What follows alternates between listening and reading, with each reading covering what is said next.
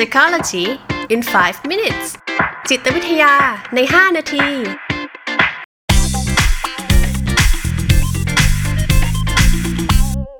สวัสดีครับ ผมพงษ์บ้าทองเจอนะครับ วันนี้ก็เจอกันในรายการจิตวิทยาใน 5 นาที ไอเดียที่จะมานำเสนอในวันนี้ครับ ก็เป็นหัวข้อเรื่อง fear of missing out นะครับ หรือจะเรียกสั้นๆว่า FOMO ก็ได้นะครับ F O M O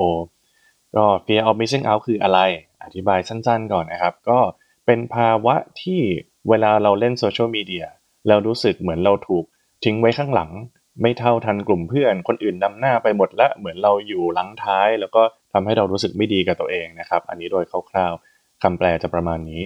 โดยภาวะนี้เนี่ยก็ได้รับการศึกษาวิจัยนะครับ โดยนักจิตวิทยาเนี่ยมาร่วม 20 ปีแล้วครับตั้งแต่สมัยที่โซเชียลมีเดียเริ่มโด่งดังคนเข้าถึงมากขึ้นนะครับ จนกระทั่งในงานวิจัยที่ผมเพิ่งได้อ่านเร็วๆนี้นะครับ มีความน่าสนใจมากเลย ก็เป็นงานวิจัยของคุณไอเรมเมอร์ตินนะครับ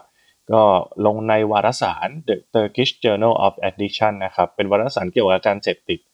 ที่ไอเดียของ Fear of Missing Out ไปอยู่ในวารสารเกี่ยวกับการเสพติดเนี่ยเพราะว่าอ่า Fear of Missing Out เนี่ยเชื่อมโยงกับการเสพติดอินเทอร์เน็ตโดยตรงนะครับ โดยในงานวิจัยเนี้ยเขาบอกว่ายิ่งเราใช้โซเชียลมีเดียเยอะแค่ไหน ความเสี่ยงที่จะเกิดภาวะ fear of missing out เนี่ยก็จะมากขึ้นตามนั้น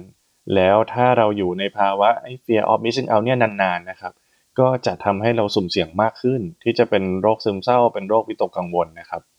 ดังนั้นเนี่ยไอไอเดียเนี้ยก็เป็นอะไรที่ผมเชื่อว่ามันใกล้ตัวกว่าที่เราคิดเนาะก็เลยอยากจะเอามาลงรายละเอียดแบ่งปันกันว่าจริง ๆ แล้วเนี่ยภาวะนี้มันคืออะไรกันแน่นะครับ ก็ในงานวิจัยเขาก็ได้ขยายความไว้ครับว่า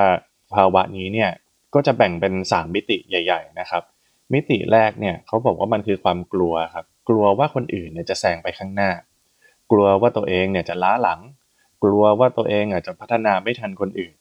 เนื่องจากว่าเวลาเรามีโซเชียลมีเดียเนี่ยหลังจากเราเรียนจบมัธยมขึ้นมหาลัยเนี่ยเราก็จะส่องชีวิตเพื่อนฝูงตามปกติงั้นเวลาที่เราเห็นว่าเฮ้ยทำไมเพื่อนเขาได้ดีทำไมเพื่อนไปข้างหน้า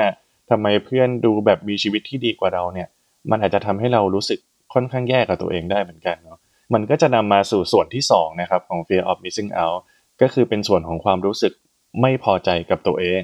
ตำหนิตัวเอง ตัดสินตัวเองนะครับหรือเริ่มไม่ชอบตัวเองในหลาย ๆ มิติ ในหลาย ๆ มิติเนี่ยมีอะไรอยู่บ้าง มีตั้งแต่รูปร่างหน้าตาเลยเนาะเราเห็นเพื่อนๆเราลดน้ำหนัก เราเห็นดาราหุ่นดี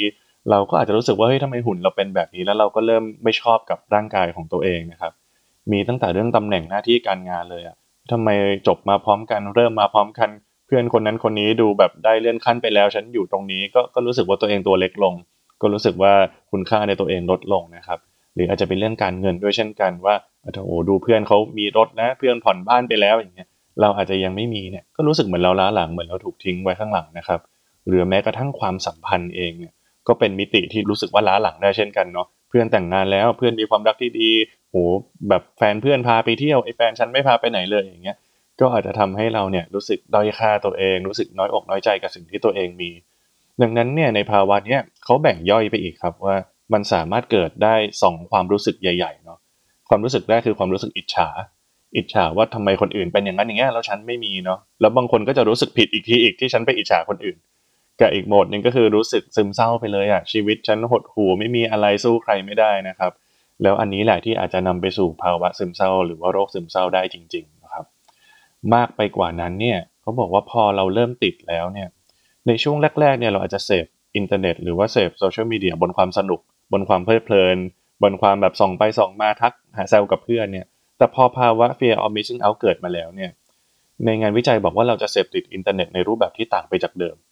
ก็คือเราจะเริ่มส่องละเหมือนกับเฮ้ยชีวิตคนเขาเป็นยังไงชีวิตเพื่อนเราไปถึงไหนไอชีวิตคนนี้มันมีรถหรือยังเหมือนเราจะเริ่มอยากหามิติที่เอามาเปรียบเทียบกับตัวเองอะซึ่งก็รู้ด้วยนะครับว่าทรมาน รู้ว่าทำอย่างเงี้ยไม่มีความสุข แต่มันเป็นภาวะที่หยุดไม่ได้ ซึ่งในงานวิจัยเนี่ยเขาบอกว่าพอมันเกิดภาวะแบบนี้เนี่ยสมองเนี่ยมันทำงานเหมือนกับคนที่ติดเหล้าหรือติดพนันเลย ก็คือเหมือนจะต้องเข้าไปเสพติดโซนเนี้ยเหมือนหยุดไม่ได้ก็จะเป็นความทรมานอยากเลิกแต่ว่าก็ต้องเข้าไปแล้วเราก็จะรู้สึกว่าอ่อนล้าทางอารมณ์ คือเหนื่อยอะไม่อยากยุ่งแล้วมันเหนื่อยกายเหนื่อยใจแต่หยุดไม่ได้นะครับ แล้วก็จะเข้าไปในเชิงเปรียบเทียบซะส่วนใหญ่ แล้วก็จะรำคาญใจตัวเองที่หยุดเปรียบเทียบไม่ได้ ดังนั้นเนี่ยในภาวะทั้งหมดเนี้ยครับในงานวิจัยก็เลยสรุปอาการมาให้เรา ว่าลองมารีเช็คกันหน่อยนะว่าเรามีอาการประมาณนี้อยู่หรือเปล่าเนาะว่าเราเสี่ยงกับภาวะ fear of missing out อยู่หรือเปล่านะครับ ก็อาการแรกเนี่ยเขาบอกว่ามันคือการหยุดไม่ได้ ที่จะต้องเช็คอยู่เสมอเลย ว่าใครทำอะไรอยู่บ้างนะในโลกโซเชียลคนที่ฉันรู้จักทั้งหมดเนี่ยนะครับหยุดไม่ได้ก็คืออยากหยุดนะ แต่มันหยุดไม่ได้ อันต่อมาก็คือรู้สึกแย่กับตัวเองอะ่ะเวลาเปรียบเทียบกับใครมองชีวิตใครเข้าไปส่องใครปุ๊บจะต้องกลับมารู้สึกด้อยค่าชีวิตตัวเองทุกรอบเลย เป็นอย่างนั้นอยู่บ่อยๆเนาะแต่ก็ยังไม่ได้หยุดทำอันต่อมานะครับก็บอกว่าบางทีมันรู้สึกอิจฉา อิจฉาแล้วก็มากลับมาตัดพ้อตัวเองนะครับหรือบางทีก็อิจฉาก็เลยทำให้ รู้สึกผิดกับตัวเองอิจฉาและตีตัวห่างจากเพื่อน อันเนี้ยก็เป็นอีกมิติหนึ่งที่ถ้าเกิดขึ้นมาก็อาจจะเสี่ยงกับภาวะนี้ได้ อันต่อมาก็คือรู้สึกว่าการเล่นโซเชียลเนี่ยมันดูดพลังมากๆ ไม่อยากเล่นแล้ว ไม่ได้ไม่ได้มีความสุขกับมันเลย แต่หยุดไม่ได้นะครับ อันนี้ก็เป็นอีกภาวะหนึ่งที่อาจจะอยู่ในภาวะนี้เราไม่รู้ตัวหรือเปล่าเนาะนะครับ ต่อมานี่เป็นเรื่องของบริบททางสังคม ก็คือถ้าเราเริ่มเข้าสังคมน้อยลง อยู่กับโลกโซเชียลมีเดียมากขึ้น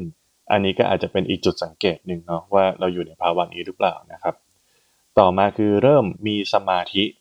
กับบางสิ่งที่ไม่ใช่โซเชียลมีเดียน้อยลง ก็คืออาจจะเป็นหน้าที่การงาน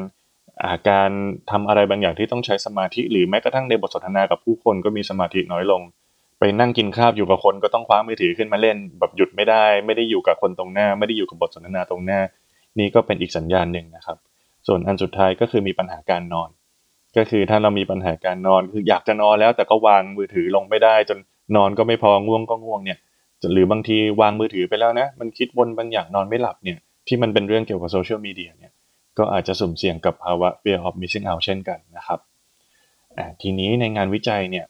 เขาก็ไม่ได้อธิบายละครับว่าจริงๆ ถ้าเราอยู่ในภาวะนี้เราต้องทำยังไงเนาะเขาแค่วิจัยว่าภาวะนี้มันเสี่ยงต่อโรคซึมเศร้าและโรควิตกกังวลอย่างไรนะครับ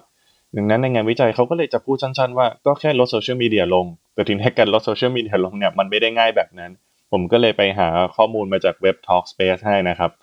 เขาแนะนำว่าถ้าเราอยู่ในภาวะประมาณนี้จริงๆเนาะ fear of missing out เนี่ย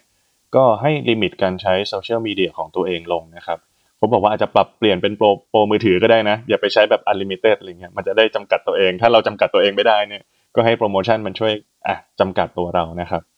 ต่อมาก็คือ ลองตั้งกฎกับตัวเอง ว่าให้หยุดใช้มือถือ